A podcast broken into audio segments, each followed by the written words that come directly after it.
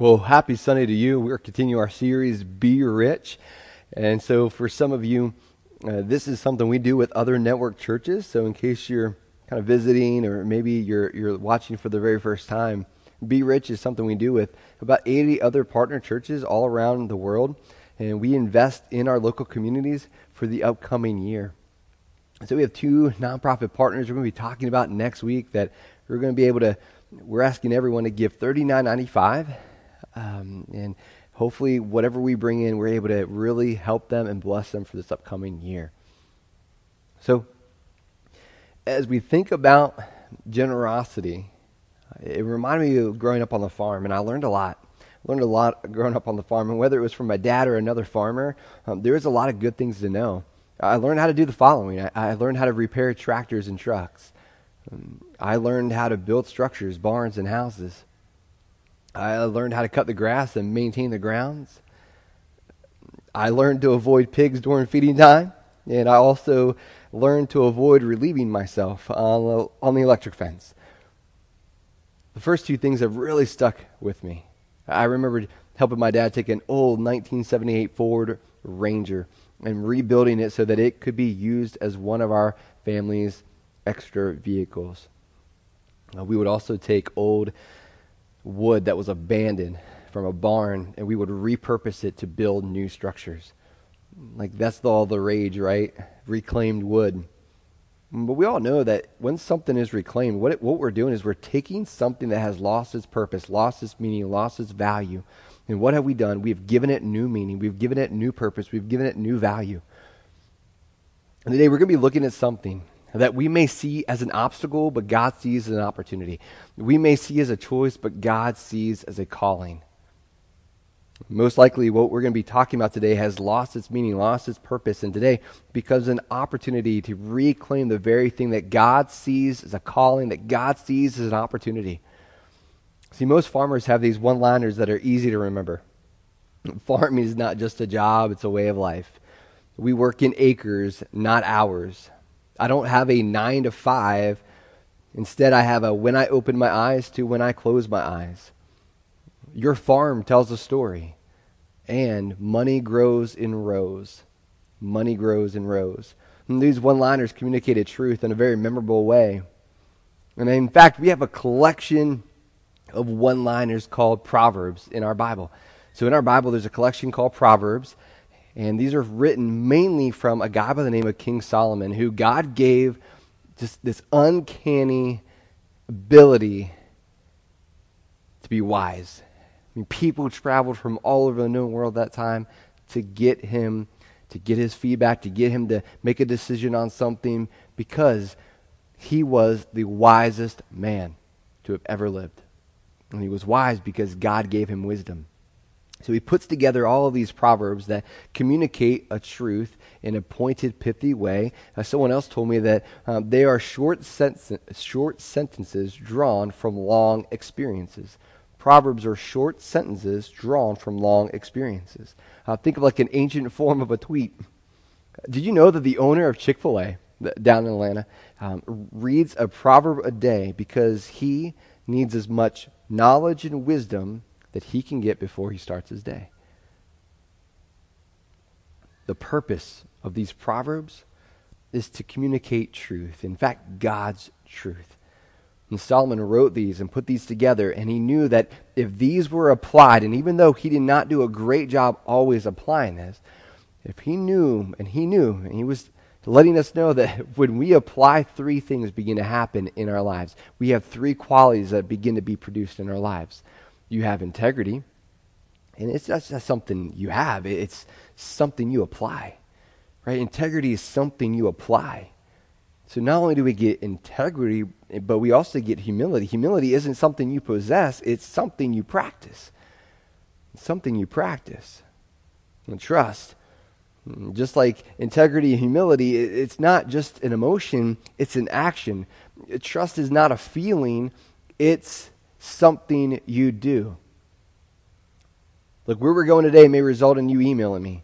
Like there may be pushback, and although that's not my intention to defend anyone, but if you feel like you need to email me, please feel free to do so at jeff.geyer at it will only make you feel better.com.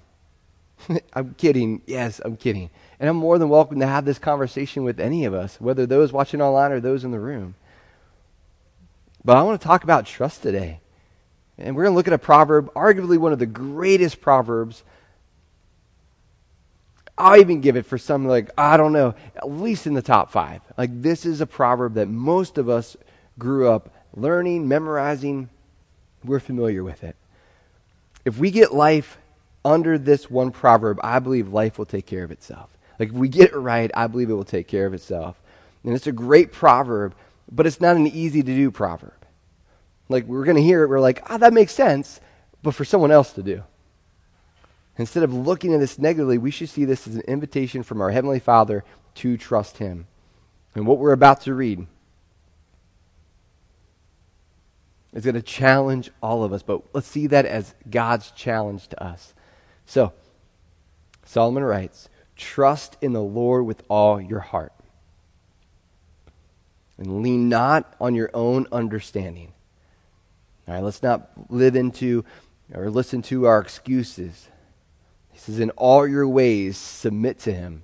I'm going to surrender him. In all my ways, it means emotionally, mentally, physically, financially. And he will make your paths straight. So you're going to straighten it up. And one of the things we say here uh, quite frequently is you know, we follow Jesus not so that he makes our lives better, but he makes us better at life. Notice the two words that are highlighted trust and heart. For the Jew, the heart was like the, the, the core of who you were, like where your emotions and your thoughts and where your behaviors were produced from. Like all of it came from your heart. And it's like, okay, trust God with your heart. So it's more than just a feeling. We're probably going to ask questions like, okay, what do we do with that then? Okay, how do we trust God with all our heart? There's got to be something more than just how we feel. There's got to be something we do. So Jesus takes this to another level, puts some feet to it. He says, For where your treasure is, there your heart will be also. In terms of trusting God, Jesus says, Whatever you treasure, your heart is there. This is related to trust. Remember, trust is not just an emotion, it's not a feeling, it's something we do, it's an action. And there's one action that will that we're going to focus in on this morning that relates to trust. So Solomon is leading us somewhere. He says, Do not be wise in your own eyes.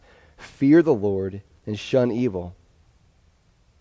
Okay, when I trust in the Lord, I'm not leaning in on my own ex- excuses or my own wisdom, my own knowledge of things, my own experience of things, what's going to happen? This is going to bring health to your body and nourishment to your bones. And so trusting God is going to bring healing and strength. And everything that Solomon has said up until now is leading us to this verse Honor the Lord with your wealth and the first fruits of all your crops. Solomon continues with this, this idea that, that trust is not just something you feel, it's not just an emotion, it's something that we do. And he's writing in this agricultural based economy. See, when a crop came in, the first part of the crop was given to God's use. It was given to the synagogue, it was given to the temple.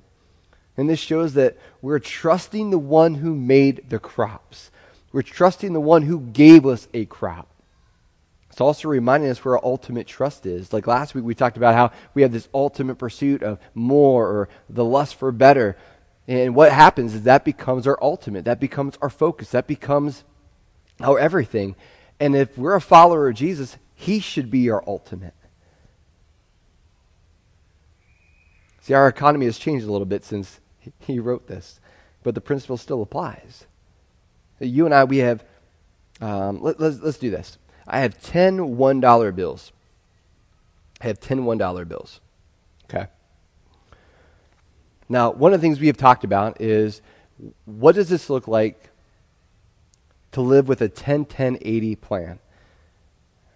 So, what that means is I'm going to give my first to God, and then I'm going to save on the rest or I'm going to save on another 10%. So 10% is given to God's use, another 10% is put in like a retirement account, savings account, and then I have 80% to work with. It goes to the house, it goes to bills, it goes to a car, it, it goes to maybe education expenses, it goes to other things. And, and what we're doing when we give God our tenth, what's happening is it, it's, it's a trust fall, right? You, you know those team building exercises where you fall back and you're waiting for someone to catch you even though you can't see them. You're waiting that if you fall back, someone's to gra- you know, someone's to catch you. And Solomon is saying that when we give our first fruits, it requires a trust fall with God, that we're trusting God. We're trusting God with this plan my observation over the last 20 years of people who attend church or maybe would consider themselves Christians, they miss the difference between tithes and offerings. And tithe is not just a tenth, in fact, it's the first tenth. See, the more money someone makes, the less percentage they give away. Notice these income levels. Under 25,000, people give about 7.7%, and then it starts going below. Check this out 25 to 50,000 a year. 4.8%. 50 to 75,000, 3.5%. 75 to 100,000 a year, 3%. 100 to 200,000, 2.6, and over 200,000, 2.8.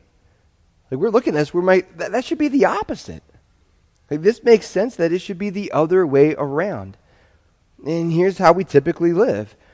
We know that we have we have to live indoors, and so there, there's there's money put aside for that. For others of us, it's food, it's going out to eat. For others of us, it's hobbies, it, it's a car payment. And we want to save a little bit. And then for others of us, we got another thing going on that we maybe we're saving for a vacation and we put that aside and then we have then we have really hardly anything left over for for God. See, God doesn't do leftovers. This is why Solomon said we need to honor God with our first fruits. This is not about God needing your money. This is about you trusting God. See, trusting God with our leftovers, our crumbs, is going to leave you and I hungry and unsatisfied. When God is last in your finances, when He's last in my finances, guys, it's really hard to grow in our faith. See, faith is about depending on God. So he's helping us come up with a better strategy. He's like, listen, I want you to give the first, the first tenth to God. And so we start off giving it to God. And then we have 90 to live off of. For some of us, that means we're going to save. We're going to we're gonna put um, stuff to the mortgage, pay off, you know, pay on our mortgage. For others of us, a car payment, food, um, wanting to go out to eat, and we have some other bills. And then what we're going to begin seeing happen is that God begins to take care of us because the first thing to give, we need to give it to God. It belongs to Him. See, And here's what Solomon is saying you bring your tithe and you give your offering. A tithe is the first, and then the offering is out of the 90. We give above and beyond the tithe or the tenth.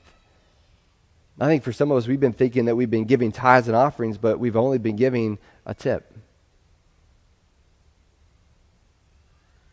So I asked Kelly, who's our bookkeeper, and she lives in Atlanta, and I asked her, I said, I don't want to know names, and I only know names when people, uh, when, when people give for the first time, and I write them a letter, or, or when someone gives a large gift, uh, I write them a thank you note.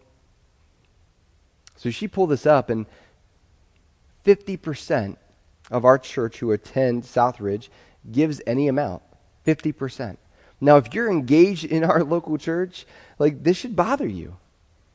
It bothers our volunteer staff. They're like, you got to talk about this. You have to talk about this. See, our vision isn't sustainable with this amount of giving. Like we talked about this a couple weeks ago, that our vision is not to be a megachurch, but we have a mega vision. And what we mean by that is what if we put this type of church in each community? Instead of having to drive 45 minutes to come here, what if we put it in that community? We have our summer camp in that academy, the, the academy in that community. What if we put all that stuff in that community? See, you and I, we have, even personally, there's a gap. Like, you want to go on a vacation and your finances are here, and you're like, okay, well, let me build up to that. And then once you get there, you're like, okay, now I have a vision to do something other. And then we kind of grow. There should always be a gap. Now, the vision isn't sustainable, guys. Our vision is not sustainable with this amount of giving. Like, we have volunteer staff who commit a lot of hours a week, and they're not paid yet.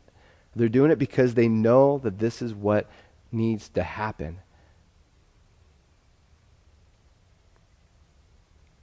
I believe that when we begin to close the gap, God's going to increase our vision.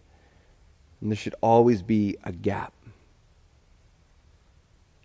So I'm inviting the remaining 50% to give. As a church, we give 10% away to local nonprofits, church planting, financial assistance, relief efforts. We already do that because we believe the value of the tithe.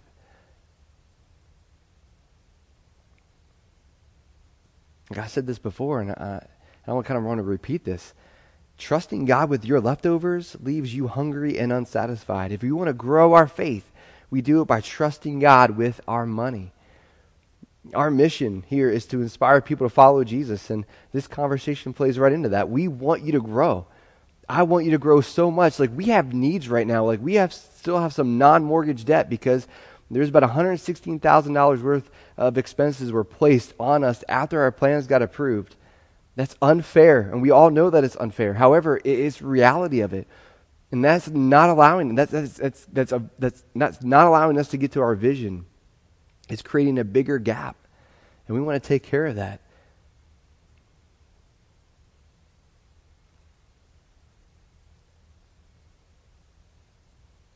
I want you to have financial freedom. Which is why we offer Financial Peace University, one on one mentoring. We offer those things because we know how freeing it is once we get our finances straight. And based on what we read from Solomon and Jesus, God is calling you and I to this opportunity to trust Him, to honor Him with what He's given us. Did you know that 90% of your income with God's blessing is greater than 100% of your income without God's blessing? He's asking you and I to trust Him. Trust in the Lord with all your heart, Solomon wrote. Lean not on your own understanding. We're going to have a lot of excuses of what of why we can't, shouldn't, or won't. Whatever excuse we use, it's depending on our own understanding. And he says, in all your ways, submit to him, including financial, and he will make your paths straight. Let's pray. Heavenly Father, we are incredibly thankful that you have given us some structure, you've given us some boundaries on the right way to live. And I know that this is not easy for all of us. For others of us, it, it might come a little simpler. But I know the conversations we're having at home that aren't, that, that aren't easy. And so, Father, I ask that we would not lean our own understanding, but we would trust you by doing, by putting this into practice, because you have called us to do this. This is an opportunity not an obstacle, but an opportunity to see you at work because faith is us depending on you. So, Father, help us to take those steps of faith that we need to take. In Jesus' name, amen.